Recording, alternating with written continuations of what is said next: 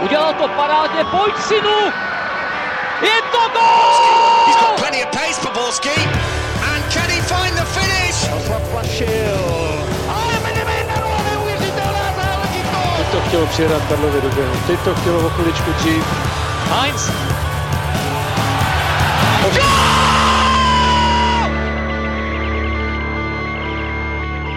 Dobrý den, vítejte u nového dílu Fotbal Focus podcastu. Česká liga má za sebou celou podzimní část a před sebou už máme jenom poslední soutěžní zápas českých týmů v Evropské lize. Dostane se vedle Plzně i Slávia do jarní části. Dneska si ale detailně zhodnotíme i celý podzim České lize, šla jí kvalita nahoru, kdo byl nejlepší a nejhorší posilou a který zápas byl nejpěknější. Na to všechno a spoustu dalšího se ve studiu podíváme s Karlem Heringem z časopisu Football Club. Ahoj. Ahoj, dobrý den. A Pavlem Jehodou a Martinem Vajtem z webu čtsport.cz. Ahoj. Čau, čau. Od mikrofonu zdraví Ondřej Nováček. Pavle, Olomouc poprvé po 12 zápasech v Lize prohrála, když v Liberci padla 0-1. Kapitán Slovanu Vladimír Coufal po zápase řekl, že si Sigma na severu Čech ani neškrtla. Našel tedy Liberec recept pro ostatní týmy, jak hrát proti Sigmě? Že si neškrtla je poněkud podle mě silný slovo, i když samozřejmě Liberec v tom zápase měl dlouho hodně navrh ale když se podíváme zpětně, tak kdyby Jakub Plšek byl při zakončení přesnější a řekl bych klidnější, tak Sigma mohla na severu Čech vyválčit minimálně bod. Navíc, pokud bychom se bavili o jednom zápase a nějakém receptu, musíme vzít v potaz faktor, že Olomouc tam přijela bez Tomáše Chorého a Šimona Falty. Myslím, že v tom zápase to bylo znát zejména u Chorého, kde z něj Sigma neměla silového hroťáka, ona nemá v podstatě alternativu za něj. A v tom zápase, kdy ona hrála podle mě zbytečně zataženě, čehož Liberec využíval často, tak neměla toho člověka na hrotu, který by déle podržel míč. Ale pokud bychom se měli podívat na hru Liberce, tak určitě i sami hráči Olomouce to potvrdili, že do toho gólu Liberec hrál organizovaněji, agresivněji, na Olomouci jako by bylo znát, že po Spartě, který byl zápas podzimu najednou a došlo k vítězství, tak byly velké oslavy a jako by pro ně ten podzim najednou skončil. Nechci říct, že by tam úplně propadli, ale nebylo to od nich tak precizní, jak to bývalo v těch předchozích zápasech. Na druhou stranu já si myslím, že úplně nemusí brečet nad tím, že takhle ztratili, protože těží hodně nad standard a co bych ještě vypíchl určitě, proč Liberec vlastně dotáhl ten zápas k vítězství, tak je to hra vlastně Ondřeje Koláře nohami, kdy i samo, já teďka nevím, který hráč z Olomouce to říkal, ale bylo to hodně patrné, že když eh, Olomouc trošku zapadala, tak Liberec se z toho dokázal dostat právě díky schopnostem Ondřeje Koláře, který dokáže hrát nohami a dokázal otočit hru. Slovan najednou Sigmu přečísl a z toho právě profitoval a vytěžil z toho nějaký tlak. Každopádně Olomouc, to, co předvedla ten výkon, tak si myslím, že to bylo hodně necharakteristické oproti tomu, co hrála na podzim. V podstatě úplně chyběla rychlost, zvlášť teda v obraně. Reagovali s hodně dlouhou odezvou na každý pohyb Liberce. Každopádně si myslím, že tohle nebyl výkon, který od Olomouce uvidíme a každý tým má právo na to jednou za 15 nebo 16 zápasů předvést jako hodně špatnou věc. No. Mně se tam líbil, já bych upozornil na jeden faktor, který zmiňoval Pavel, a to je u tady těch posledních kol podzimních, já to mám vždycky rád, a to z toho pohledu, když to vezmu z pohledu jakoby sázejícího. Já vám řeknu, že jsem, a tím se nechlubím, já jsem to dal za málo peněz, ale... Dobře zmiňuješ Pavla. ale bych sa... nějakou poznámečku. Sadil jsem eh, Liberec jedničku a Karvinou jedničku a řeknu vám proč, protože ty týmy, které jedou nad své poměry, tak vždycky v tom posledním kole už jako kdyby to z nich eh, jakoby trošku spadne. A zvlášť s tou Olomoucí, jak si přesně řekl, že ona vlastně ten svůj vrchol absolutně měla s tou Spartou. A pak už jela vlastně už takové to vnitřní pnutí, taková ta stoprocentní motivace jde trošičku, trošičku dolů. Jo, to samé ta Bohemka měla na, má nahráno, prostě Karvina hrála, nechci říct o život, protože je polovina, ale potřebovala se dostat nahoru, takže vždycky tady v těch 16. kolech, teda v těch posledních podzimních, tady to hraje nepatrnou roli. Plzeň tím pádem navýšila náskok před druhým místem na 14 bodů, když porazila Jablonec 2-0. Jinak 16. kolo přineslo spoustu důležitých bodů pro týmy ohrožené záchranou. Slovácko otočilo proti hlavě, Karviná udolala Bohemku, Brno už vybojovalo sedmý bod z posledních tří zápasů, když sice ztratilo výhru proti Zlínu, který hrál v deseti, ale na sestup už má relativně solidní náskok. Na sestupových místech každopádně přezimují Baník a Jihlava, tak eh, Karle, u kterého extraligového týmu čekáš trenérskou změnu nejvíc, dále se to tak říct? No, oba dva trenéři jsou ohroženi určitě jak Kopecký, tak Kučera. U hlavy určitě tam bude hrát roli i to, že vlastně ten klub si musí rozmyslet i z finančních důvodů, jestli do té, do té změny půjde. Baník samozřejmě, tam ten tlak na ty trenéry je mnohem větší. Otázka, jestli už v létě, Radim Kučera je velmi jako, šikovný trenér. Ve Znojmě, ve Znojmě předváděl se Znojmem velmi atraktivní fotbal, ale pořád je to druhá liga a je to klub, který pod žádným tlakem není ta Ostrava. A když jdete do první ligy, tak eh, to opravdu musíte mít jakoby odzadu a bylo vidět, že Baník hlavně v obraně měl obrovské problémy a tam ztrácel hodně bodů, takže takhle, nebyl bych vůbec překvapený, pokud by v obou klubech udělali změny. Já si myslím, že u hlavy tam právě docela často sahají k trenérským změnám. Když se podíváme na to, kolik týmů, kolik trenérů vyhazuje během sezon, tak i hlava je, určitě bude někde na předních místech, takže tam bych čekal možná tu trenérskou změnu nejvíc, i protože jsou prostě na posledním místě. Slovácko, teďka to i říkali, že s Kordulou si rozumí vedení, mají tam dobré vztahy, takže nejspíš i tím, že zvládli ten poslední zápas a jsou mimo to sestupové pásmo, tak se tam nejspíš nic moc nestane. Jinak těžko říct, no, v Karviné eh, je tam vlastně teda Lubomír Vlk. Ale tam půjde, tam bude změna, tam vlastně říkali, že on hmm, to dotáhne do, pod, no, do no, podzimu. No. Takže jinde asi úplně vlastně změnu tolik nevidím. Uvidíme, co v Mladé Boleslavi, protože s tím kádrem, jaký tam mají, to je naprostý propadák skončit na nějakém desátém nebo jedenáctém místě, tě mají hrát skoro až o ligu mistrů, si myslím, nebo minimálně na nějakém čtvrtém, pátém místě, to je nějaký jejich standard a oni nedokážou hrát nad standard a to oni právě s Dunšenem Uhrinem.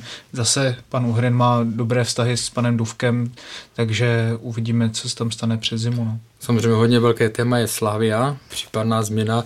Já jenom, a teď nevím, jestli mám použít sloveso věřím nebo doufám, já na tom nejsem osobně zainteresován, ale věřím, že trenér Šilavy zůstane, protože oba dva ty kluby si ukázali, myslím tím Spartu i Slavy, že klíčem je stabilizace.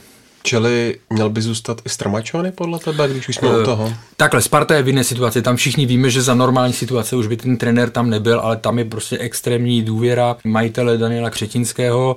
Stramačony ještě určitě dostane šanci, bude mít zimní pauzu, na jaře dostane šanci, pak se uvidí. Ale ano, ta Sparta je teďka v, v jiné situaci, než obvykle kluby jsou. Když už jsme na letné premiéru v českém fotbale si v utkání Sparta Mladá Boleslav odbil taky videorozhodčí, který byl do pohotovosti povolán už ve 12. minutě, když rozhodoval o vlastním gólu brankáře Jedličky. Pavle, jak se video v tomhle případě osvědčilo? Tak on to byl podle mě celkem zřejmý moment, nebo respektive, když se na to podíváme zpětně, tak uh, myslím, že i bez videa by rozhodčí rozhodl o tom, že to byl gol, když uh, myslím, že okamžitě pomezní ukazoval do středu hřiště, takže ono by to asi i bez toho videa nebyl žádný skandal. Ale byla to určitě pozitivní ukázka toho, co to může dát tomu českému fotbalu, protože okamžitě trvalo to snad 10 vteřin, kdy duo Hrubešů si zavolalo a potvrdilo si, že ten gol byl. Takže já jsem třeba na Twitteru jsem četl několik ohlasů, že ten gol ne, nebyl podle těch záběrů průkazný. Podle mě teda, jsem, mně to teda osobně přišlo, že to naopak průkazné bylo jak z tribuny, tak i z těch záběrů mi přišlo, že to je jednoznačně za čárou celým objemem nevím, asi každého názoru, ale mně to přišlo jasné a každopádně rozhodčí to tentokrát viděli sami. Navíc na tiskové konferenci oni se mi říkali, že řešili další dvě věci, kdy tam byly ty penaltové zákroky, nebo nebyly to penaltové zákroky, ale zákroky ve vápně na Plavšiče a v závěru na Mageru kdy video rozhodčí to kontroloval a nebo sledoval, jestli tam nedošlo k porušení a nechal to hrát. Takže za mě určitě pozitivní krok, ale takové ty kritické momenty, co nastaly v různých zahraničních ligách, kdy tam byly takové ty kontroverze, ale čas nebo nejasné rozhodnutí, to třeba uvidíme teprve na jaře a potom můžeme více hodnotit, jestli to bude fungovat a jak to bude fungovat. Každopádně první pozitivní vlaštovka určitě vyletla. Ale myslím si, že jestliže to pomezní vidí líp než diváci na těch záběrech nebo i videorozhodčí na těch záběrech v televizi, tak to není úplně pozitivní, protože si myslím, že z toho pohledu, který měl právě asistent rozhodčího, tak to bylo asi vidět líp než podle těch dvou záběrů, který viděli i teda diváci v televizi v tom přímém přenosu a podle kterých se rozhodoval pan Roman Hrubeš. Takže do budoucna je asi možná lepší třeba nainstalovat ještě jednu kameru, která bude přímo vlastně na úrovni té brankové čáry, aby, aby se před předešlo. O tom jsme se ale bavili včera. Jak bys to udělal? Ty bys ne. tam natáhl kameru z tribuny, která by ti s větrem se prostě hýbala, by bylo neudržitelný. Já, já, já, já, já si myslím, no. že se musí rozdělit eh, dvě věci. A to je jako použití video rozhodčího na penaltové zákroky a fauly nebo sporné momenty a tak dále. Viděli jsme, že kdyby to video bylo na Slávy v pátek, tak Blaník Ostrava kopal penaltu. Co se týká gólu a jestli to přijde brankovou čárou, tak samozřejmě v Premier League a, a v dalších některých v Champions League už to je, myslím, tak vidíme takzvané jestřábí oko, že jo? a to je trošku něco jiného, protože tam to je stoprocentní, zatímco tady opravdu záleží na té kameře. Mě je teda trošku líto toho asistenta, protože on to naprosto přesně, on okamžitě ukazoval, že je gol. Vzpomenu si na zápas Sparta Plzeň, kde byl nápak jiný asistent eh, kritizován, že tam váhal, ale on vinou, nebo díky té eh, kameře a díky video rozhodčímu, tak vlastně zastínilo to jeho dobré a pohotové rozhodnutí. Přesně tak. Já si myslím, že ta Golan technologie je tak drahá. On to říkal včera Roman Hrubeš na té tiskovce a říkal tam i nějaké statistiky, že využití toho je skutečně minimální oproti prostě ta cena výkon je v tomto případě kor pro Českou ligu byla naprosto neuplatnitelná. Zvlášť, když vlastně ani ten video rozhodčí nejspíš teda, což mě docela překvapilo podle těch vyjádření, nejspíš nebude ani na jaře vlastně ve všech zápasech. No. Nebude ve všech. Obecně platí za mě, že samozřejmě video rozhodčí může pomoct, ale, ale není to jako by všelek ve 100% hmm. případu. Když to otočím, můžou potkat eh, Českou ligu nějaká úskalí, když se podíváš, Martine, na to, jak ten systém funguje v zahraničí? No, tak je to otázka. No, samozřejmě v zahraničí mají k dispozici více kamer na nějaké zápasy ligy mistrů nebo v Bundeslize tam mají třeba klidně 30 kamer, zatímco tady bylo 11, že? takže vždycky to rozhodnutí prostě bude trošku problematické tady v tomhle směru, takže se jako nepřijde určitě nějakým pochybnostem. I video rozhodčí to může třeba vidět jinak než, než celý stadion a potom se bude spochybňovat, o čem teda rozhodl ten video rozhodčí. Že? Vidíme v Itálii, tam byl nějaký zákrok, tuším v nějakém zápase Juventusu, kdy se jim pískla penalta v podstatě z ničeho a byl za to i rozhodčí hodně kritizován. V Německu zase mají trochu problém s tím, že tam se opravdu řeší s proměnutím každý prd, jako každý offside, každý zákrok a trošku to trvá, samozřejmě to spěje k lepším rozhodnutím, ale potom je se... Je to ještě vlastně, fotbal? Eh, potom se řeší, no, jako jestli, no. že, jestli vůbec tam ten rozhodčí k něčemu tak. je na tom hřišti, že jsou to potom takové trošku jako i alibistické věci, no, že pak vlastně se z toho vytrácí trochu ty emoce pro diváky. Já to chápu, samozřejmě, když se podíváme na ty jiné sporty, kde tam je kolik přerušování a podobně, tak fotbal je na tom i s tímhle s tím bude mnohem líp ale je to trošku problém. No ono to přinese i určité, jako podle mě i úsměvné situace v nizozemské lize. Myslím si, že to na internetu proběhlo. Tam byla situace, kdy, myslím, že to bylo v zápase Feyenoordu, kdy vlastně jeden tým útočil, dostal se do vápna, byl tam faul, rozhodčí to nechal běžet dál, neodpískal nic ten soupeř eh, šel do breaku, dal gól a vypadalo to, že je to 2-0, vlastně zvyšoval na 2-0, ale mezi tím vlastně po přerušení rozhodčí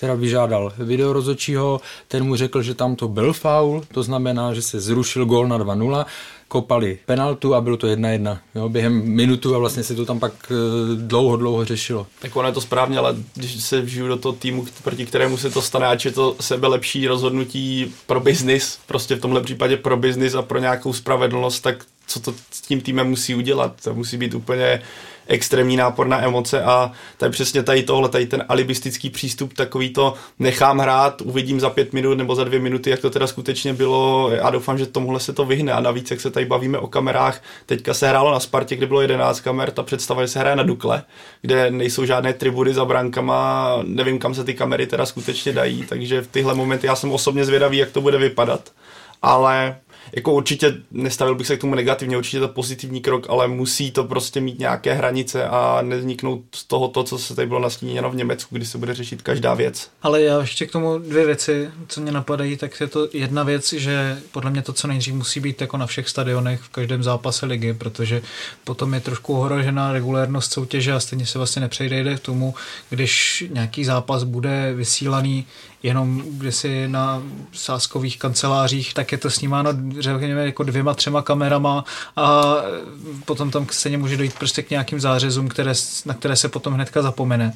To je jedna otázka. Druhá věc je ta, že myslím si, že to, co se dělo třeba v Nizozemsku, tedy v tomhle tom případě, tomu se u nás dá předejít, protože jednak už máme ty zkušenosti, vidíme, co se dělo v Evropě a jednak ten celý systém už teďka půl roku fungoval v offline verzi, byl několikrát zkoušený, takže se ty jednotlivé mouchy podle mě docela dost eh, odstraňují rychle. No to jo, ale to ti nevyvrátí ten, tu možnost, že ten rozhodčí se k tomu bude stavět lidský faktor, se k tomu bude stavět takhle alibisticky. Spíš si myslím, že v tu fázi on měl písknout, no. když tam byl ten zákrok, měl písknout, měl dostat, přerušit hru, dostal by signál, že to byla penalta a za půl hmm. minuty by bylo on by hotovo. Mu, on by mu to měl ten video rozhodčí dát co nejdřív vědět, že jo, prostě během třeba pěti vteřin, že hele, rychle si to prostě projeď, ale samozřejmě tohle je taky extrémní případ, jo, když si to vezmeme, jo, jako to, to, se stalo třeba hnedka ve třetím kole nebo kdy v tom Nizozemsku, takže a třeba jinde jako vlastně podobný případ za celou dobu hmm. o to používání nebyl, no. Nakousli jsme Slávy, ta se rozloučila s podzimem výhrou 2-1 nad Baníkem. Každopádně o celkem velké nepokoje v tribunách Edenu se postarali fanoušci ostravského týmu. Chachaři přitom byli příkladní ve své podpoře celý poslední rok a půl. Tak Karle, proč najednou byli takhle agresivní? Nevím. Ne, já opravdu, samozřejmě já jako kdyby nemám nějaké konkrétní informace, souhlasím s tím, že oni společně, řekl bych, že se sláví, teď má Baník nejlepší fanoušky, co se týká, řekněme, kotle, umí baníkovci, když kamkoliv vyjeli ven, tak tam je dobrá podpora, Neřekl bych, že v tom byla frustrace z výsledků, protože ty výsledky nejsou v průběhu celého podzimu a vždycky fandili bez nějakých až tak velkých excesů, takže nevím, nemyslím si, že by protestovali proti vedení, nebo to nevím, co se tam prostě odhrálo, jestli samozřejmě vždy, vždy ty zápasy, když přijdou do Prahy na, na Spartu nebo na Slávy, tak jsou samozřejmě z jejich pohledu jakoby vy, vyhrocenější a mají větší tendence tam dělat bugr. Občas se stává, že na těch zápasech v Praze třeba, to teda nemám teďka potvrzené, ale přijedou tam, jako já nevím, třeba fanoušci z Polska, z různých těch družeb, z Katovic a podobně a pak to prostě vypadá tak, jak to vypadá, no ale ani na Spartě v těch záp- dvou zápasech v poháru, ani v Lize žádné takovéhle problémy nebyly, takže... Tam měl Baník měl mnohem lepší podporu no, než, no. než domácí Sparta, jo, takže, a to se stalo samozřejmě i, to měla zmínil. teda i včera skoro Bohemka, teda Bohemka to měla i v neděli skoro Boleslav mm. než Sparta, jako upřímně. Mm. Byl neskutečná atmosféra. A když teda když jsme teda na, nakousli Spartu, tak jestli to poslouchá nějaký jako fanoušek Sparty, tak bych byl třeba rád, kdyby to napsal do komentář, protože co mě fakt fascinuje, ať už to je jako ten bojkot té fanoušků a nefandění OK, ale přijde mně úplně absurdní, když váš tým vede 3-0, hrajete relativně dobře solidní fotbal oproti tomu, co jste hráli, máte spoustu šancí a hlavní pokřik, který se nese tribunou, je David Lafata. A tohle pro mě je tady tahle jako kdyby ona nad nějakým hráčem mě přijde prostě nepochopitelná a rád bych to jako pochopil, ale kdyby ten tým prohrával nebo se hrálo 0-0 a nebyli schopni dát góla, tak budíš, ale za stavu 3-0, kdy ten tým relativně pořád jde dopředu, tak je to pro mě celkem nepochopitelný faktor. A třeba mi to někdo osvětlí z těch fanoušků, co to tak křičí, ale podle mě nevím, jestli to takhle jako na jiných stadionech, třeba v cizině, jestli takhle někdo vyvolává hráče, který jenom sedí na, na tribuně, když se daří. Nebo když se daří, vyvolávám hráče, který sedí na hlavičce, aby tam šel hrát. Mně to přijde trošku jako absurdní vzhledem k tomu, že vlastně David Lafata, nevěděl jsem až o tom, že až takovou legendou Sparty, že najednou teda vlastně ho vyvolávají tímhle s tím způsobem. Samozřejmě jako každý klub má někoho, že tak já nevím, na Chelsea budou řvát Johna Terryho, ale e, zvlášť jako v tom útoku zrovna Sparta teda žádný problém nemá, když se podívá na formulu Šurala nebo na formu Václava Karlece. Přesně, tak to přijde trošku i neúctivé k vůči těm hráčům. Nepomáhá to těm ostatním. Přesně určitě. tak, zrovna, a zrovna Šural s Kadlecem se rozehráli podle mě do výborné formy, i díky ním Sparta dokázala uhrát některé body, které dokázala. No. A doba, doba jde dopředu fotbal je mnohem rychlejší, takže prostě mi to přijde takové zvláštní, když fanoušci Sparty chtějí udělat obrovský progres, chtěli by hrát v Evropě v lize opět nejlepší pozice a přejí si podstatě návrat starého Pardála, který samozřejmě dokázal toho spoustu, ale myslím si, že jeho čas pomalu se chýlí ke konci. Přísný, ale spravedlivý. Když jsme ještě u fanoušků Sparty, co jste říkali na jejich návštěvu eh, strahovského tréninku? Už je takový jejich jako folklor, že někam vniknou, ale já si myslím, že problém je spíš v tom, že ta jejich pod, nebo nepodpora se vlastně trochu míjí účinkem, jo? že oni tak dlouho nesouhlasí s tím vedením, tak dlouho vlastně do něho buší hnedka od druhého nebo třetího zápasu v lize, že už se to vlastně všem tak nějak jako ohraje a nikdo na to nějak nebere zřetel, nikdo je nebe, jejich slovo nebere vážně. Já si myslím, že pokud by třeba k takovýmhle krokům sáhli dvakrát, třikrát za sezonu, měli to promyšlené, co chtějí udělat, tak je to vlastně relativně, když to řeknu bez jakéhokoliv zabarvení. Já nemám fanouškovský vklad jako nikde nějak moc ve týmech první ligy, ale mně to přijde vlastně docela vtipné, jakože kdyby se to stalo někde, já nevím, v Německu nebo, nebo takhle, že mu přinesou prostě letenku a nazdar. Jako jo. Pokud to má tu formu opravdu bez nějakých no, výhrušek, bez násilí, jako se to stávalo Spartě, když se vracela z Jablonce že jo, a tak dále, tak eh, stává se to i v cizině, víme o tom, že z Itálie, tam to opravdu je i mnohem nebezpečnější pro hráče, že se pak musí nechávat odvážet v zavázalodovém prostoru, že aby odjeli vůbec.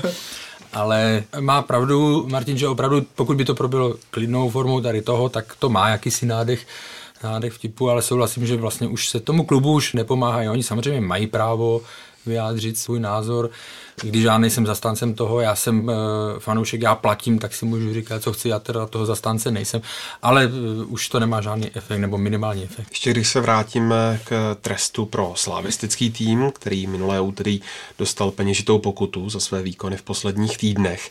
Martine, jaký má podle tebe vůbec význam trestat hráče tímhle způsobem? No, pro mě to vždycky je trochu záhada, protože jako nevím, jak to může někomu zásadně pomoct. Myslím, že, si, že to takové české nadužívané specifikum, které teda moc jako jinde v evropském fotbale nevidím, jako opravte mě, jestli se mýlím, jo, ale mně to spíš přijde jako takový trochu populistický krok. Zvlášť u Slávě mě to trošku překvapuje vzhledem k tomu, jak je řízená, kam směřuje, co chce dělat za kroky, protože většinou si takovýhle krok spojuju s nějakým týmem, který v podstatě neví, co s tím týmem udělat, tak mu dáme pokutu a který třeba, se zápasy, to, třeba, třeba se to nějak zlepší, ale není to žádný systematický krok, který může něčemu pomoct. Samozřejmě chápu, že, ten, že to vedení je nervózní, dvě kola před koncem chce nějak vyburcovat ještě ten tým k něčemu, ať předvedou v Evropské lize a podobně, ale ty hráči v takovémhle klubu sami cítí, že je na ně tlak, to jako jim nikdo nemusí říkat, zvlášť při tom přebojelém kádru, jaký tam trošku jako panuje, takže moc to nechápu.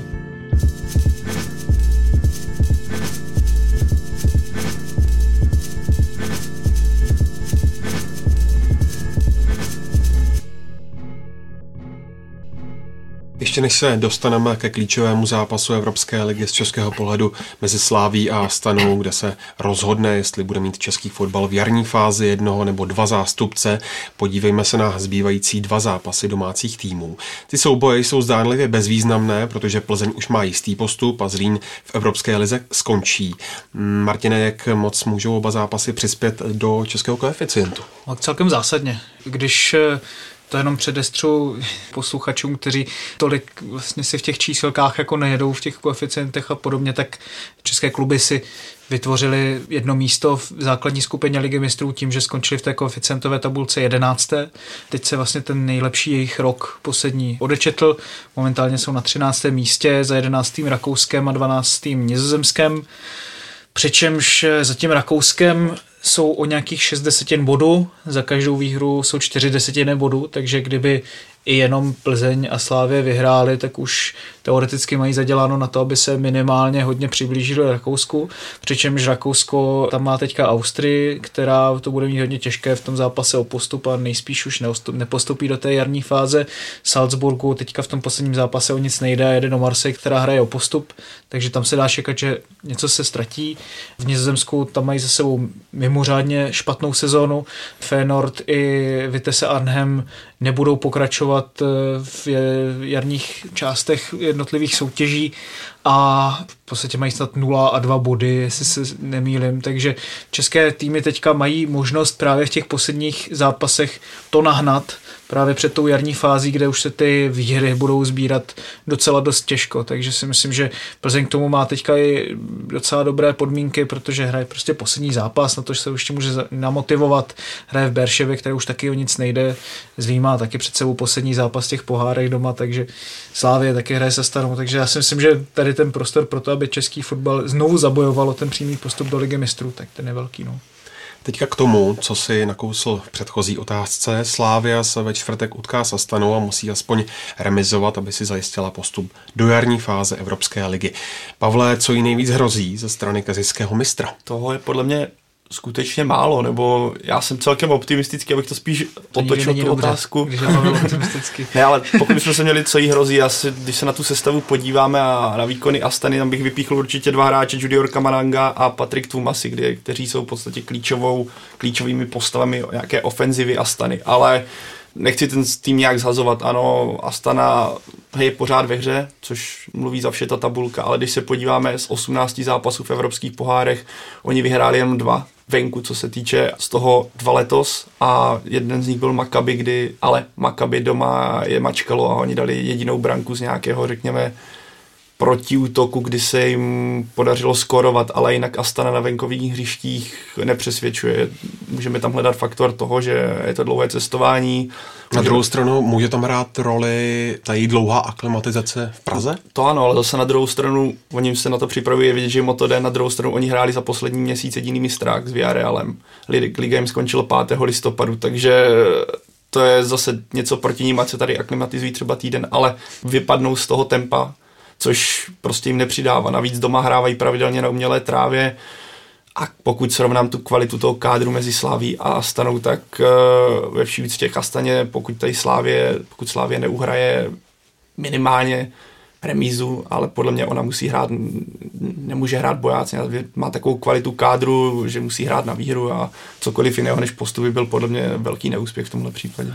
Každopádně Kabananga s tím Tumasem jsou neskutečně efektivní, nebo vůbec celá Astana v těch posledních třech zápasech vystřelila 13krát na bránu a dala 7 gólů, jo. takže opravdu tam je dost možné, že v momentě, kdy utečou, tak dokážou ten útok dotáhnout do konce. Oni v těch evropských pohárech dávají docela dost gólů, takže bych byl hodně ostražitý v, v případě Slávě, když se podíváme na ten zápas právě... Přesný opak Slávě. No právě, no a když se podíváme na ten zápas, co oni hráli tam Slávě, tak eh, tam právě Astana hodně neproměňovala ty šance, i když se tolik neměla, ale co jsme třeba na bránu tam dali... neproměňovala šance. To, to samozřejmě taky, no.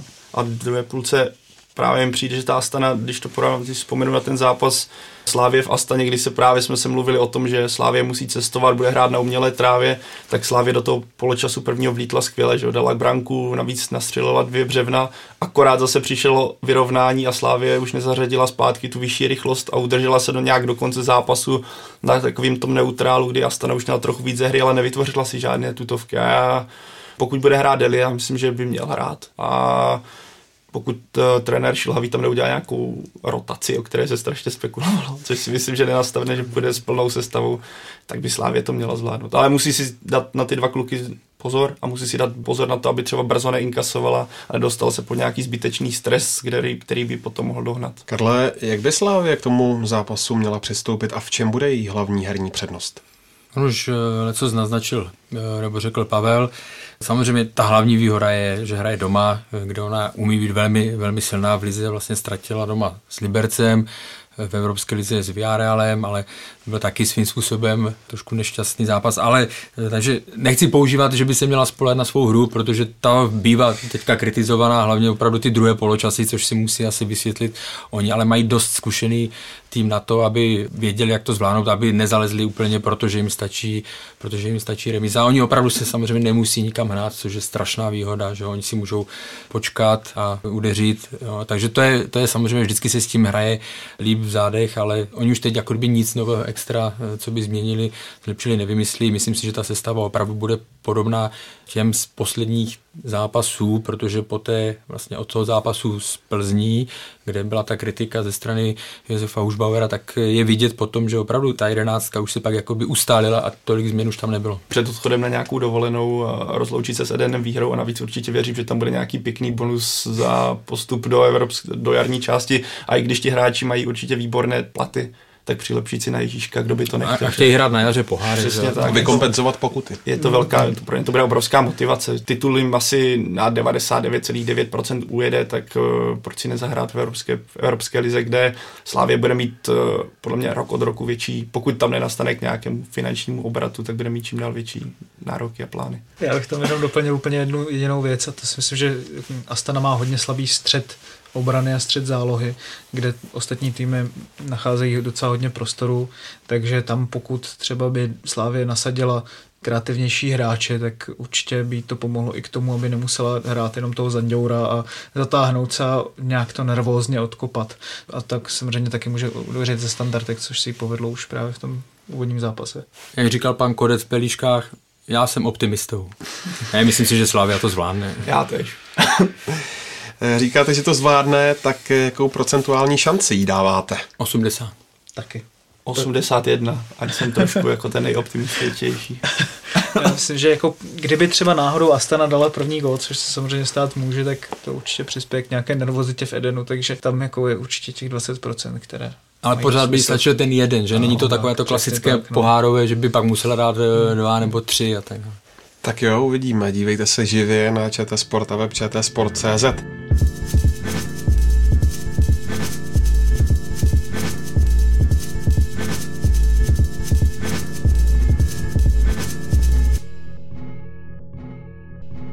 Ještě než odstartujeme bilancování podzimu v České lize, musíme se podívat na největší zprávu ve světovém fotbale za poslední týden. Byly totiž vylosovány skupiny světového šampionátu, tak jenom v krátkosti, na kterou z nich se nejvíce těšíte a proč? Skupina D. Skupina D a ještě skupina H, protože tam je Japonsko, Polsko, Senegal, Kolumbie. A řekněme, kdo je v Dčku. V Dčku, v Dčku máme čtyři velice vyrovnané týmy.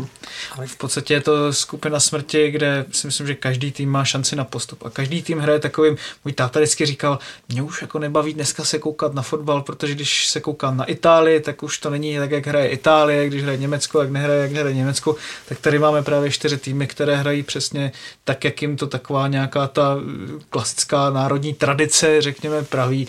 Argentina tam má neskutečnou útočnou sílu, zároveň zároveň takový, nechci říct anonymní, ale takový funkční střed bez velkých hvězd. Island, neskutečně týmová hra, která přečí právě i ty individuality, takže ani ten zápas proti Argentině určitě není odevzdaný. Pak je tam Nigérie, která se bude určitě spolehat na tu sílu a kompaktnost, zároveň tam má několik šikovných, velice šikovných hráčů.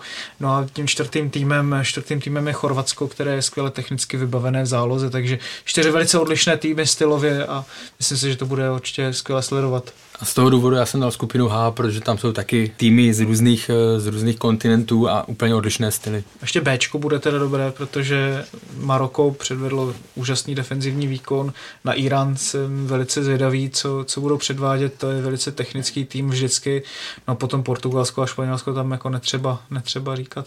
Tam no. ty Portugalci lehnou. Tam jenom zajímavý, že vlastně první zápas, který se bude hrát v Petrohradu na krásném stadionu, tak je Maroko-Irán, což bude zajímavé, jak se to podaří zaplnit. No. Jsem na to zvědavý. A naopak, co říkáte na skupinu A? No, to je... Klasická skupina pro pořádající zemi. Já si myslím, že tam někdo zahýbal páčkama a Rusku to padalo ty myčky nějak Karlovy Vary. Byli vařící, ne, ale samozřejmě jako z pohledu domácích je to víc víc přát eh, nemohli ale ten první zápas zadajím teda s kým Rusko, tak, tak úplně to není takový ten atraktivní zápas, na který se čtyři roky těšíte, ale zase na druhou stranu bude to takový ten druh fotbalu, který člověk jen tak jako nevídá, tak jsem na to hodně zvědavý. Mimochodem o MS218 jsme si nedávno povídali hodně, hodně dlouho s Jaromírem Bosákem, tak si to zkuste najít na YouTube nebo SoundCloudu. Přesuňme se teď eh, k bilancování podzimu v České lize. Očekávání byla obrovská, sledovanost tomu odpovídá. Do tribun se našlo cestu 5488 diváků na zápas, což je celkem solidní nárůst oproti loňské sezóně, kdy na fotbal chodilo v průměru 4882 diváků. Kdyby to tak zůstalo do konce sezóny, přišlo by na fotbal v průměru nejvíc diváků od sezóny 99 2000. Zaznamenali jste během podzimu kolem sebe, že je zájem o Českou ligu mezi diváky nebo známými větší než dřív, Karle? No, vzhledem k tomu, že se pohybu ve skupině lidí, kteří mají rádi fotbal, tak úplně o tolik víc ne. Samozřejmě bylo to mnohem živější ty debaty eh, v létě, protože těch témat tam byla strašná spousta. Na tom fotbale je opravdu krásné, že se eh, člověk může o tom bavit hodiny, hodiny, baví se o čtyřech možných pěti možných scénářích a stejně pak třeba se ukáže ten šestý jako, jako ten, který se, eh, se naplnil. Nebo to. Takže samozřejmě tomu to prospělo, to, co se v létě tady odehrálo. Já jenom, co se týká té návštěvnosti, bych to trošičku jakoby rozklíčoval. Samozřejmě, že je to pozitivní, akorát nemyslím si, že ta návštěvnost stoupla díky tomu, že se ta liga stala tak nějak výrazně atraktivnější. Když se podíváme na jednotlivé kluby, tak Slávy narostlo v průměru o tisíc fanoušků, Spartě taky s okolností Plzní o něco se snížila navzdory, navzdory a to je už takovou to přesyceností eh, fotbalem, to jsme viděli teď vlastně s Jabloncem, ale ten zásadní rozdíl dělá to, že se stoupila příbram a Hradec a přišel tam Baník s, šest, s průměrou návštěvu 6,5 tisíce a taky Olomouc má hmm. přes 5 tisíc. Ale jako t- jedna věc je ještě ta, co mi přijde, že vlastně během toho podzimu se to trošku jako jak nějak odeznělo. Možná i tím, jak eh, se ty posily třeba tolik neprosadily, nebo že český tým ne- nepostoupil do ligy mistrů, že tam možná není takový ten element, díky kterému by se to tak přelilo i na tu jako širokou veřejnost, že by si řekla, tak teď se pojďme podívat jako na fotbal. Není tam prostě třeba hráč, který by neustále předváděl něco neuvěřitelného na tom hřišti, ani z těch posil, takže chybí tam trošku pořád takový ten faktor X. No. Když se podíváme na ty týmy, co teďka nastupují, tak Sparta hraje vlastně bez těch posil, Slávě jako dost často hrála taky bez těch posil, nejlepší je Plzeň s Olomoucí, a ono tomu samozřejmě ten náskok obrovský Plzně tomu jako ubral, že té atraktivitě nebo jak to říct. Tak, z té nejdramatičtější sezóny, která měla tak, dlouhé lety, lety se stala v podstatě nejjasnější sezóna za druhé, dlouhé roky. Na druhou stranu, pokud tam nenastane nějaký úplně sci-fi scénář na špici, tak na ten boj o druhé místo bude naopak velice dramatický i z toho pohledu, co se bude dít v zimě na Spartě. A to samé v Olomouci, v Liberci, vlastně ve všech těch čtyřech klubech, co bojují o to druhé místo, tak je tam nějaký potenciál, že dojde k nějakým, nějakým zásadnějším změnám, takže z tohle pohledu ta liga stále zůstává atraktivní. A vyhraje ten, kdo udělá nejméně změn. To mi nahráváte na další otázku, pojďme po bodech a telegraficky. Šla podle vás úroveň České ligy na podzem nahoru? Oproti minulé sezóně, jo si myslím, protože tam je víc týmů, které jsou na tom týmově dobře. Jo? Že Olomouc hraje tak, jak hraje, tak jak jsme se o tom bavili celý podzim. Plzeň, tam taky netřeba jako nic moc říkat. Bohemka šla taky hrozně moc nahoru. Samozřejmě odpadly trošku Teplice, což mě trochu mrzí, vzhledem k tomu, jako jak dobře hráli vlastně minulou sezónu. Ale když se podíváme na to minulé jaro, Boleslav nespadla ze čtvrtého místa, ani po tom, co nevyhrála několik x zápasů v řadě, nepadalo moc gólů, takže oproti té minulé sezóně si myslím, že ta kvalita šla hodně nahoru. Ale když to třeba srovnáme s poslední účastí Plzně v Lize mistrů té sezóně 2013-2014, tak tam zase byly tři špičkové týmy. Liberec byl schopný hrát tehdy ještě o titul, nebo aspoň tu sezónu, dvě sezóny na zpátek. Potom vlastně Sparta pod Vítězslavem Lavičkou tehdy měla tu neskutečnou sezónu, takže přece jenom si myslím, že ještě je určitě prostor, kam se ta Česká liga může posouvat nahoru. Jako o té kvalitě ukazuje i to, že vlastně Viděli jsme, kolik zahraničních hráčů přišlo a kolik z nich má tady problémy. O tom mluví Andrea Stramačony, o tom mluvil několikrát, že ta liga je jakoby specifická, že není tak eh, technická, ale že je třeba fyzicky velmi náročná pro, pro spoustu eh, z těch hráčů opravdu je to těžké se tady prosadit. Kdybyste měli zhodnotit eh, podzim v Lize, v globálu, jaká událost, respektive jaký trend vás nejvíc zaujal? Dominance Plzně mě určitě nejvíce zaujala. Ať chceme nebo ne, tak to musím vypíchnout, protože kdo by to byl býval, čekal zároveň, protože byly to samozřejmě takové ty ochranné řeči proti tomu, co se bude dít, kdy Adolf Šádek říkal, že jdou na tanky snad s Klackem, nebo jak to říkal hmm. přesně, nevím úplně přesně. A zrodilo se z toho to, co se, co se zrodilo, že Plzeň nemá v současnosti konkurenci, tak tenhle trend. A zase naopak trend třeba baníku mě zaujal, když jsem od něho čekal daleko víc po tom, co předváděl v podstatě předtím, než spadl, potom té druhé lize nějak to, tak, takže jsem čekal třeba od baníku daleko větší výkony, ne, že bude se od druhého kola držet v takovém řekněme delíriu, kdy není schopný vyhrát až teďka do téhle doby, tak tyhle dvě věci mě třeba zaujaly z toho průběhu hodně pak bychom se tady mohli bavit o Slávii, o Spartě, což už je omleté téma, ale i ta Plzeň stojí tím s tou Ostravou, ale to je takový ten extrém, extrém, co bych jako vypíchl. Ty, ty jsi mě nahrál, protože já jsem chtěl mluvit o Plzni, ale ty jsi zmínil ten baník. Já nevím, jestli to je trend, ale to, co podle mě zase ukázal ten podzim, je, že se tady pořád zapomíná, že eh, v tom fotbale jsou věci, které se nějakým způsobem vyvíjí a že je nemůžete přeskočit. To znamená, když uděláte 10 změn v kádru, to nemůžete za 14 dní dát, eh, dát dohromady. Já jsem si před sezónou psal s jedním hráčem Sparty a ze srandy jsem napsal, tohle budete sehrávat 4 měsíce a on mi napsal, 4 měsíce budou dobrý. Jo, jako samozřejmě s nadsázkou, ale to jsou prostě věci, které eh, nepřeskočíte. To znamená, když ta Plzeň udělala opravdu jenom kosmetické opravdu změny a přišel tam uh, trenér, který to tam velmi dobře zná, to znamená, nic nemusel vytvářet, navázal na to, co většina těch hráčů zná, tak se to strašně projevilo. Mě zaujalo to, že se opravdu prosadila ta týmovost nad individualitami, že ani jako ta smršť peněz a smršť přestupů když se podíváme na Olomouc, na Liberec, na Bohemku, jak chytře vlastně dokáží jak týmově mají to pojetí vlastně udělané, tak to mě vlastně hrozně těší, protože já vždycky přednostňuji to, když se daří týmu jako kolektivu, ne, ne, ne individualitám. A ve spojitosti s tím vlastně jako vysvítá to, že ty zahraniční posily se zatím prostě bohužel, to mě zase mrzí, že se zatím tolik vlastně neprosazují v té české lize. No. Až třeba na Miroslava Stocha, ale samozřejmě nechci si Slovensko přisuzovat, jako že to není zahraničí, ale jako slovenský hráč určitě budete znát jako lépe to české prostředí, než když přijdete z Izraele nebo, nebo z, nevím, z Venezuely. Že? Já bych ještě navázal na Martina, mi se eh, tam líbilo to eh, slovíčko bohužel, týkající se zahraničních hráčů, protože tady opravdu bohužel se po nějakém pátém, šestém kole strhlo to, že všecko, co je z ciziny, že je špatně, že prostě italský trenér nerozumí tady hmm. české. No.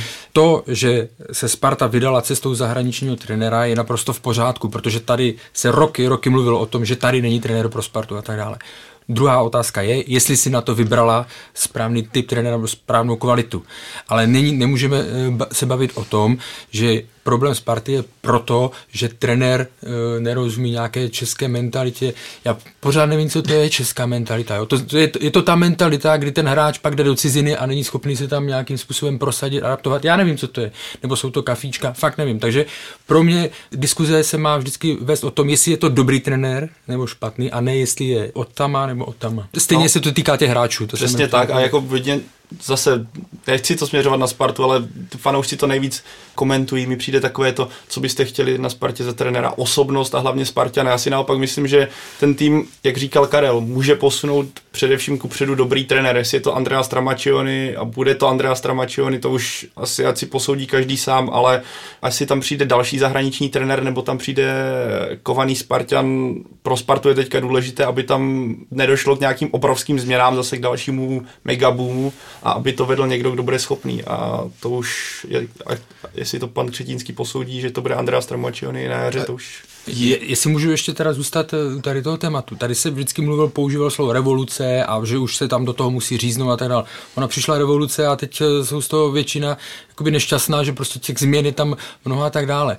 Jenom když se opravdu něco takhle mění, tak se to stejně ten efekt se z toho pozná až později. Já si vzpomínám, když v Liverpoolu v druhé polovině 90. let, tam přišel vlastně, Roy Evansovi přišel eh, Gerard Ulier a tam bylo jedno období, kdy oni vlastně byli na stejné úrovni a zatímco Evans propagoval takovou tu klasickou anglickou školu a ti hráči angličtí se toho taky drželi, že jo, prostě žádné stravovací návyky a tak dále, a ti Evropani, co už tam přišel, Patrick Berger a tak dále, tak ty se začali už žili jiným stylem. A ten Gerard Ulier tohle preferoval.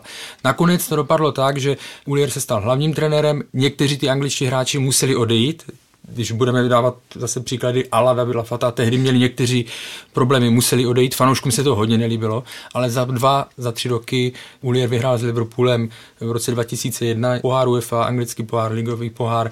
Ten shit treble, myslíš? Ten krásný treble, který se povede jenom pár týmům, ale jo, a samozřejmě v té době byly protesty, v té době byl, jakoby nechci říct problém v kabině mezi hráči, ale bylo to tam prostě buď a nebo, až za pár let se to ukázalo. Ale zase říkám, tím já netvrdím, že Andrea Stramačony tady něco posune nahoru, možná to tak bude, za pár let to vidíme, možná to tak nebude. Ale jenom si říct, že prostě neznamená to, že eh, zahraniční cesta rovná se špatná cesta. Pojďme to pojmenovat pravým jménem. Je Andrea Stramačony po půl roce podle vás špatný trenér nebo dobrý trenér? Já si myslím, že je to trenér, který se hlavně nezjistil dost dobře, do čeho jde. On to sám přiznal, že nevěděl, že Česká liga bude tak eh, silná, nebo bude taková, jaká je. Podle mě prostě neměl dostatečné znalosti o těch hráčích, kteří byli ve Spartě možná neměl ani dostatečné znalosti o těch hráčích, kteří potom přišli do té Sparty a ten kádr strašně dlouho poznával a navíc s ním začal hrozně pozdě přípravu. Nepomohlo mu ani to, že hráči, kteří měli být hvězdami, to znamená Benheim, hráči, kteří měli být vycházejícími hvězdami typu Plavšiče, byli často zranění takže mu taky vlastně nepomohli v těch klíčových momentech. Začalo se špatně, pak už se to jako jenom vezlo a těžko se mu něco vlastně z toho, z toho vytahovalo nahoru. Nemyslím si, že je to špatný trenér, když by přišel do týmu, který je relativně už funkční, akorát je tam prostě potřeba nějakým se udržovat výkonnost nebo dělat jako dílčí kroky nahoru. Nejsem si jistý, jestli je to trenér, kterého si Sparta měla zvolit pro tento typ revoluce. To jsem chtěl říct, že pokud se dívala na předchozí výsledky, kde působil, tak eh, si měla rozmyslet, eh, než eh, tady toho trenéra vezme, protože určitě přece a tak velký klub si musí sehnat informace, jak z Udine, tak z Panathinaikosu, kde jsem mluvil s pár lidma nebo s novinářem a a ty prostě říkali, že na začátku dobrý a pak nevěděli z klubu, jak se ho, jak se ho zbavit, když to, když to řeknu takhle, protože zase on tam udělal těch 17, 18 hráčských výměn a tak dále, to znamená, tady ty věci se daly, jakoby dalo se jim předejít tím, že by neměli podle mě eh, na něj vsadit, protože ne vždycky eh, by mělo si trenér získat to místo jenom proto, že umí hezky odprezentovat svoje představy a plány. Přesně tak, on, on má velice jakoby, podle mě dobrou taktickou představu, stejně jako Daniel Křetinský, to znamená, že on, oni si třeba sedli tady v těchto těch věcech, i s Jaroslavem Řebíkem si třeba mohli, když si to třeba Daniel Křetinský s ním odsouhlasil, že tohle je ten pravý trenér, protože má jasnou představu, jako co chce hrát, jak eh, se který hráč má pohybovat v tom rozestavení, ale, ale pro ten typ revoluce, jako té zásadní, velké, prostě je potřeba nejenom to, že si přivedete jednoho člověka jako trenéra, ale potřebujete, aby to vedení fungovalo naprosto jako hodinky a dotáhlo přesně ty hráče, které chcete, které máte, máte dlouhý seznam třeba 50 men a jestliže vám tenhle ten typový hráč vlastně chybí, ne, Sparta koupila já nevím, pět levých obránců a neměla žádnou desítku. Přicházejí tam hráči během už sezóny. Prostě začalo se pozdě. Už předtím vlastně v předchozí sezonu měla problém podepsat hráče, poslat hráče na hostování, takže tady vidíme naprosto zásadní chyby z hlediska vedení a to se potom projeví i na tom Stramačonem. Já jako by si myslím, že přes tu zimní pauzu se tam dá udělat jako hodně věcí na trénincích a dá se trochu zapomenout na tu podstatě hrůzu, jako co byla na ten podzim ze spartanského pohledu, protože kdybych byl spartanský fanoušek, tak si řeknu prostě, že to je hrůza. Ale zase je to potřeba brát jako v nějakém kontextu. No. Ale revoluce je ve fotbale nebezpečná vždycky, protože na ní není čas Guardiola, když přišel do, do City, taky to tam neprometl všechno, byť by si tam představoval spoustu jiných hráčí, hráčů. Má na to měsíc, eh, má na to strašně málo a je, on si podepíše 4-5 hráčů v týdnu před startem soutěže. To je jedna ze zásadních chyb. A ještě jako jednu věc jedinou, na to, že Sparta nehraje v pohárech, tak mě vlastně docela jako zaráží, že ten posun je tam tak strašně pomalý. Že přestože oni mají spoustu času na ty tréninky, spoustu, spoustu na to, aby vypelovali nějaký způsob hry, tak ten posun je minimální. No, na druhou stranu teda to vůbec není nahájení, ale ten způsob hry ho člověk dostane do krve právě naopak zápasama, který on by potřeboval hrát. Trénink prostě není zápas, což říkali samotní eh, Čivič s eh, Plavšičem. Ale to není vůbec obhajoba, to je jenom, jenom příklad toho. Samozřejmě taky osobně jsem čekal, že hra Sparty už tam bude nějaký výraznější rukopis, nebo za ty čtyři měsíce bude posunutá někam jinam. No. Zklamal vás v Lize ještě někdo víc než Sparta? Tak mladá bolest. Tak, tady budeme rychle hotoví. Opravdu hotoví, pro mě je to obrovské a nepochopitelné zklamání, jak takový tým s takovým kádrem může hrát takový uh, fotbal a mít tak málo bodů a být na takovém místě. A pokud bychom se měli bavit o, o klubech, jak jsou to samozřejmě třeba ty zahraniční posily, kterým se jako to není už potřeba rozebírat víc, ale pokud bych měl vypíchnout třeba, o kterým jsme tady nezmínili, Halil Antil, Altin, to no, prostě to bude jedna z největších historických zklamání vůbec České ligy. Dá se říct, eh, pánové, který zápas se vám na podzim líbil nejvíc a který vám nejvíc utkvěl v paměti? Když se budeme mluvit o tom faktoru X, když jsem to říkal, tak České lize chyběl možná i ten zápas, který by právě přivedl nějakou tu pozornost, že by si lidi řekli, no tak to je paráda, tak na to prostě přijdu i příští kolo.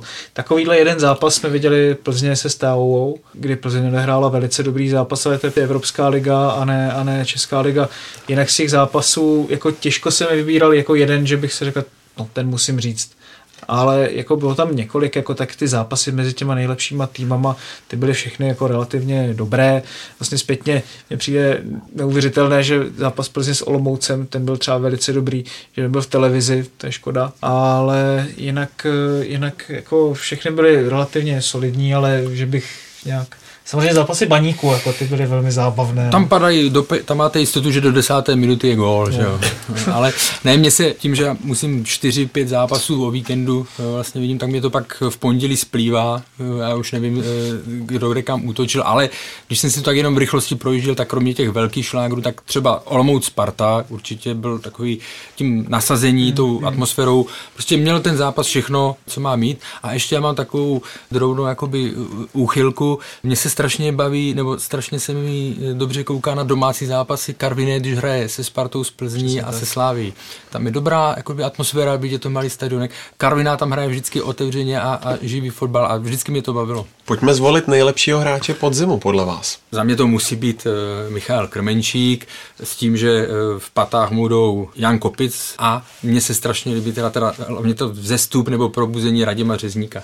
Když se krajní obránci hraje tak, jak má, nebo když se mu fakt daří, tak pro mě je to vždycky pozice, na kterou mám strašnou radost se hmm. dívat.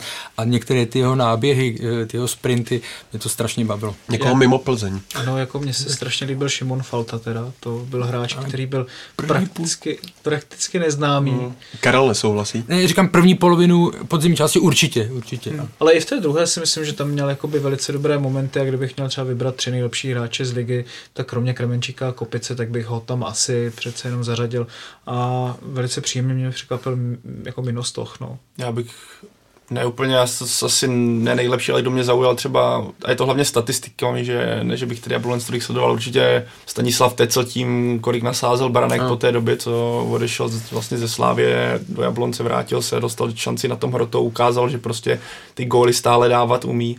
A kdo mě ještě třeba napadá, tak je to třeba Martin Dubravka, který sice ano, začátek sezóny měl tragický, kdy spartanští fanoušci by ho nejradši poplivali a spousta expertů se k němu taky stavila hodně, hodně skepticky, ale ukázal, že podle mě v současnosti v České lize není lepší. Brankář, to se nějakých moderních atributů týče, takže a i díky němu si myslím, že Sparta pozbíral spoustu bodů, protože na začátku sice měl ty medaily, ale co potom dokázal pochytat, to je obdivuhodné. Velice kompletní brankář, který by se určitě nestratil někde v letní západní lize. Kdybyste si měli teď před eh, zimní přestávkou typnout, tak koho, koho byste typovali na druhé místo? Myslím, že Slávě nejspíš, protože u Olomouce samozřejmě to, co tam předvádí trenér Jílek a jak ten tým jde neustále nahoru, to je obdivuhodné.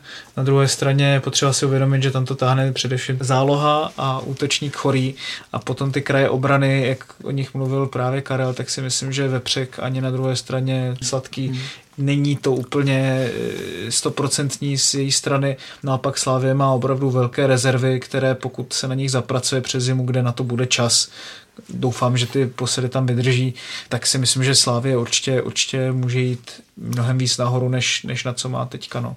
Ale Olomouc bych určitě nezatracoval. Ještě jedna věc, co mě napadá u toho druhého místa, na kterou se podle mě docela dost zapomíná, nebo vůbec vlastně se o ní nemluví, tak je to, že do Ligy mistrů budou mít druhé týmy z té nemistrovské části větší šanci se dostat protože tím, že odpadají vlastně čtvrté týmy z Anglie, z Itálie a Německa jdou přímo. jdou přímo, tak vlastně tam zbědou místo, já nevím, Liverpoolu, Neapole, Sevilla, tak tam bude teďka vlastně nejtěžší soupeř třeba, nevím, třetí tým z Portugalska, což je, já nevím, teďka buď Sporting nebo Benfica, nejsem si úplně jistý, plus, já nevím, CSK a Moskva nebo Nice, to už jsou hratelní soupeři, což poznala i Slávě. Navíc to jsou soupeři, kteří začínají se svými soutěžemi později než v Česku. Takže třeba pro Slávě by to v tu chvíli možná bylo NIS, jak je porazila 4-0 i příjemnější soupeř než třeba Apple. Samozřejmě těch zápasů je v tom předkole víc, protože oni nastoupí už do druhého předkola, takže tam musí přijít přes tři soupeře. To je hodně složité. Ale ten potenciál na to postoupit do ligy mistrů, pokud ten tým bude dobrý, pokud bude v dobré formě na konci sezóny, tak je tam, tak je tam vlastně relativně dost vysoký. Já si myslím, že Slávia za předpokladu, že se v zimě neuchylí k nějakým zběsilým změnám, prostě zase změnám a nákupům a trenérům a tak dále. Co se týká Olomouce, tam je opravdu super podzim, ale zase eh, je potřeba to vidět, že to odehráli ve 12 eh, lidech. Jo. Ta sestava byla tak krásně, což je pro trenéra sen tak krásně ustálená. Buchta, Sladký, Jemelka, Radákovič, Vepřek, před nima Huska, Plšek, zpráva potom Zahradníček, Kalvach, Falta a Chorý. Že? A pokud tak tam nastupoval Texel nebo Moulis, ale prostě úplný sen, ale nemyslím si, že by se to až na takové úrovni udrželo i na jaři. Tam klidně jeden odchod no, to může hodně poznamenat. Tak. Otázka Tomáše Choreho, to je jen otázka, spíš si myslím, kdy a kam, než že by neodešel. Navíc uh, Jemelka podle mě ukázal, že je to na Českou ligu naprosto na standardní stoper, takže do těch nejlepších klubů v Česku myslím, že pokud se mu něco nestane a ne, nejde tam k zásadnímu propadu formy, tak určitě bude směřovat někam víc časem. Ale tohle je zase otázka, jak, je, jakým změnám dojde k zimě. A jako Sparta, nevím, ale os, osobně se na to strašně těším, nebo těším, jsem strašně zvědavý, co se tam bude v zimě dít, protože tam se může stát podle mě úplně cokoliv v současnosti, když to vidím, jaké věci se tam dějí.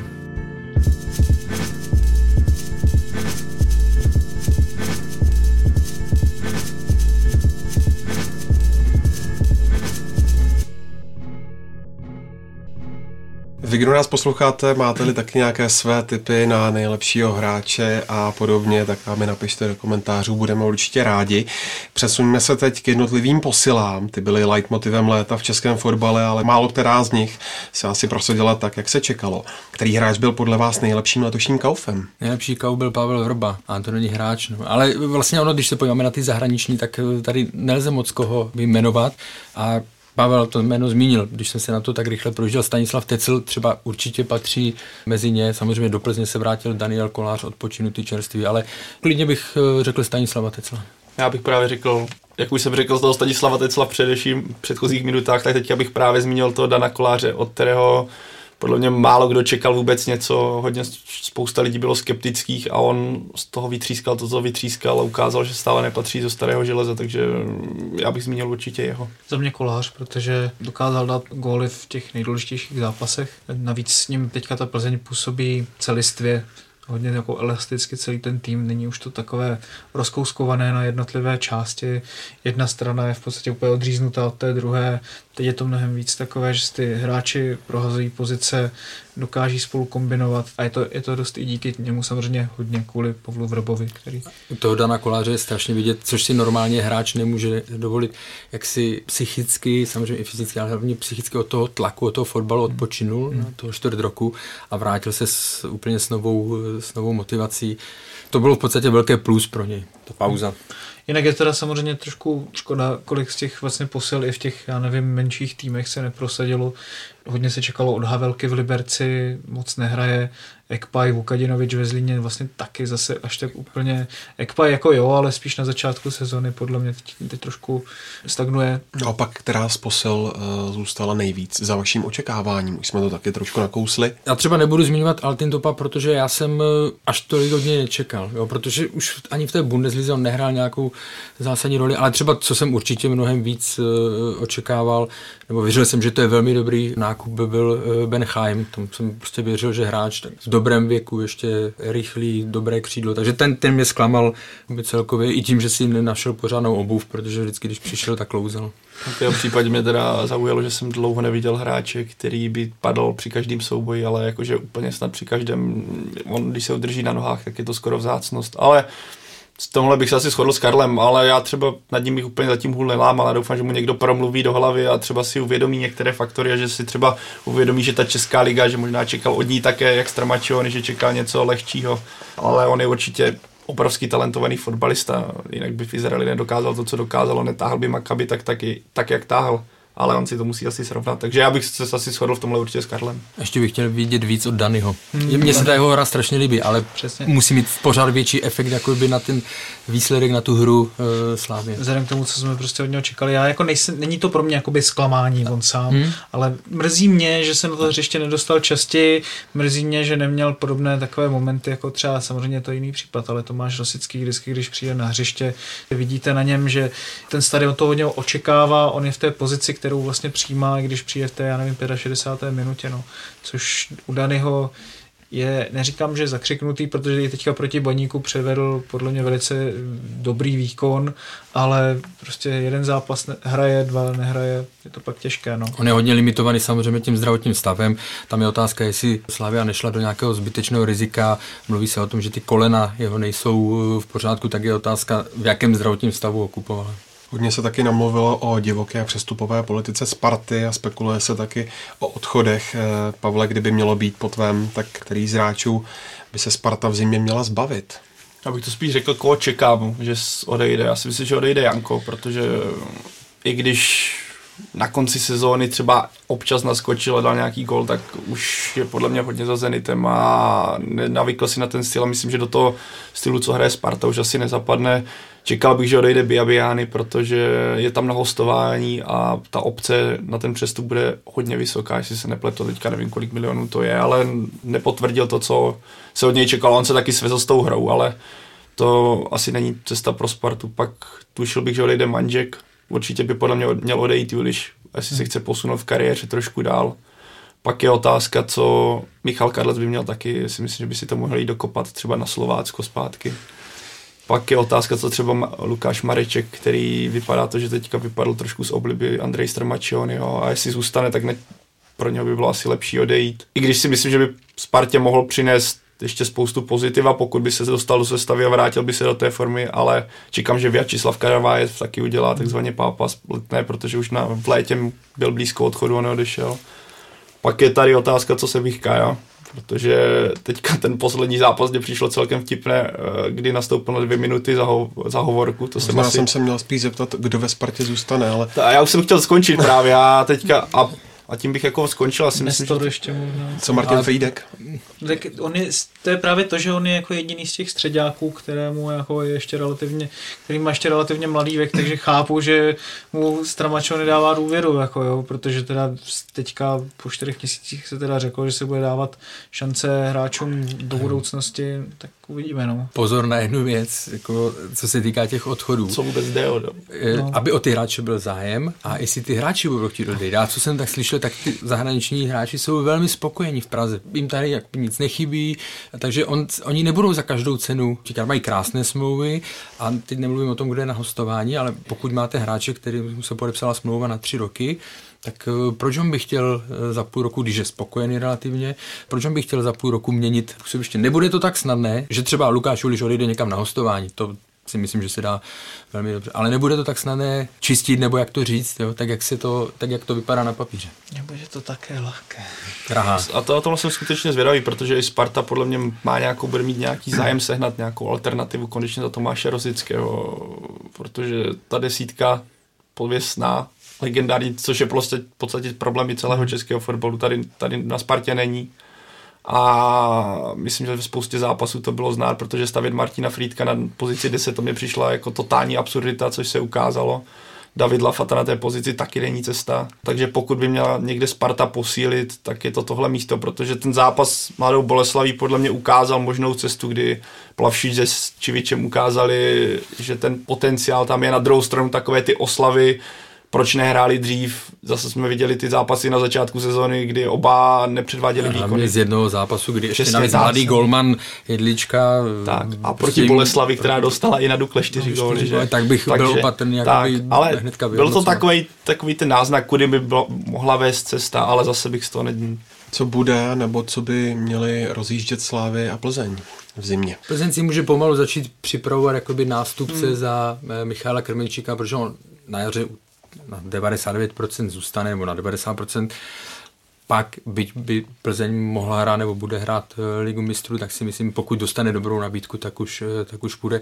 To znamená, že si, by si měla připravit někoho dopředu, když se to vyplatilo s, s Hajkem, se spoustou hráčů, že koupili ho o půl roku dřív a on si zvykl na ten styl. Jinak ta Plzeň opravdu, tam to, no, ty krajní obránci, za Radima Řezníka není úplně klasická jakoby, alternativa, pokud nebudeme počítat Milana Havla, který může naskakovat na obou. Ale jinak Plzeň do toho prakticky nemusí nějak ve velkém, ve velkém sahat. Tam v podstatě může akorát asi odejít Kovařík, který vůbec nehrává pro něho. To pár, pár lidí z lavičky. Jakoby... A i otázka Ivančice. Viděl bych tam třeba možnost udělat takový ten nákup, co, o kterém se spekuluje s chorým, koupit teďka někoho, nechat si ho přivést v létě, někoho mladého, protože Plzeň to bude potřebovat. Ale zase se mluví o Martinovi Filovi, že by mohl do Plzně zamířit, tak, takže to se asi ale podle mě Karel řekl Dobrověc, nedělal bych žádný, zrovna u těchto dvou týmů obrovský nějaké velké řezy. Myslím si, že teda nenastanou, ale dělat je by byla naprostá hloupost. Tak je otázka, jestli ve Slávii každý zůstane protože Simon Daly si myslím, že to je hráč, který určitě má na lepší angažmá, je v tom věku, věku, kdy už opravdu má jednu z posledních šancí na to ještě se opravdu v kariéře někam hodně posunout nahoru. A tam bude hrát velkou roli jeho zdravotní. No samozřejmě, stav. No. protože ten je, ten je opravdu jako na podzim teďka hodně bídný. No. Kdo z těch velkých klubů nebo z těch velkých soutěží si dovolí dát velké peníze za stopera, u kterého nevíte, že vám odehraje každý zápas a v té obraně je to strašně důležité. No. Pavel Vrba řekl po zápase s Jabloncem jednu zásadní a důležitou větu, že oni na rozdíl od těch od Sparty se slaví mají ten klub a ten tým nebo ten kádr stabilizovaný. A to je to základní, co by teďka měla, hlavně když budu mluvit o té Slávy, protože ta situace v té Spartě je opravdu mnohem komplikovanější. Co se týká Slávy, tak to je to první, že oni by se měli řídit, na co by měli klást důraz během zimní pauzy a dál. Jsme ve finále. Martina, kdo tě ještě zaujal z hráčů mimo tu naprostou špičku? Kdo by si třeba přes zimu nebo potom v létě mohl vysloužit přestup do lepšího klubu? Tak jenom opravdu jako telegraficky druhou nebo třetí sezonu už tuším výborně hraje Davisi Kauněk v Vyhlavě, eh, jsou tam na něm jako hodně závislí a myslím si, že hodně jako s podivem, že se o něho nezajímají týmy třeba z takového jako širší špičky české, české ligy nebo třeba někde, já nevím, z Polska a podobně, takže tam bych třeba čekal, ale ne asi v zimě, protože tam opravdu se ho budou chtít nejspíš podržet. Potom Marek Havlík má vynikající čísla, co se týče vytvořených šancí vyložených do gólových příležitostí, takže mladý hráč, takže si myslím, že ten by klidně třeba do Boleslavy nebo do Liberce zapadl. tam by nejspíš jo, no, ale, ale právě, že tam by zapadl, to, proto to říkám tak trochu jako s úsměvem. Samozřejmě bavili jsme se už o Jemelkovi, Radakovič taky, myslím si, že to jsou stopeři, kteří budou určitě nahoru. Michal Škoda se teďka dostřílel, Tecel, Masopust má pět asistencí a konečně už hraje to, co jsem rád viděl hrát v hlavě. No a potom Budínský se mi hodně líbí v Karviné, teďka na podzim to hodně táhne z té kreativní stránky. Filo, tam už se spekuluje teda o Plzni, Vaněček loni teda strašně spoloval šance, letos už má sedm gólů, takže taky jde nahoru, je to mladý, mladý hráč. No a potom z takových jakoby hráčů, kterých se jako tolik nemluví, tak Petr Pavlík z Brna má neskutečná čísla, to jsem jako čuměl. Tam má nejvyšší počet odebraných míčů, třetí nejvyšší počet získaných míčů, má obrovskou úspěšnost vlastně procentuální v soubojích na zemi je vzduchu, takže to takový stoperský obojživelník. Ale je mu už 30 let, takže tam je taky otázka, kam by se ještě mohl posunout. Řeknu v rychlosti spíš ještě, eh, protože Martin zmínil takové zavedenější jména, tak kdo třeba jako kdyby se z mladších prosadil, tak určitě do Bohemky tam Antonín Vaníček vlastně začal v průběhu podzimu hrát, hmm. v Teplicích jednoznačně jako si tam usadil Alex Král, to je hodně zajímavý hráč. A co se týká Olomouce, tak tam vlastně zmiňovaný už Václav Jemelka, líbí se mi tam David Houska byl velmi důležitý. Mě a samozřejmě Jakub Plšek, tam ty Olomouci bychom si mohli... Mohli bychom vytáhnout určitě zajíce ze Slovácka, který je mladý a sice ty výkon, výkony nejsou stabilní, ale je to podle mě útočník s potenciálem.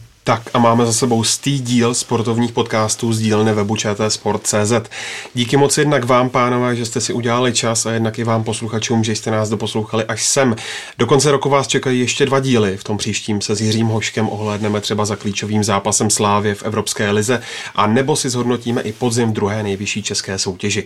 Pokud máte chuť si pustit i další díl našeho podcastu, ale i další biatlonové, hokejové, cyklistické nebo basketbalové, můžete jednak jít na naše stránky ČT Sport.cz, ale každý nový díl se vám automaticky stáhne i ve všech podcastových aplikacích na mobilních telefonech a najdete nás taky na Soundcloudu a nebo na YouTube. Mějte se fanfárově.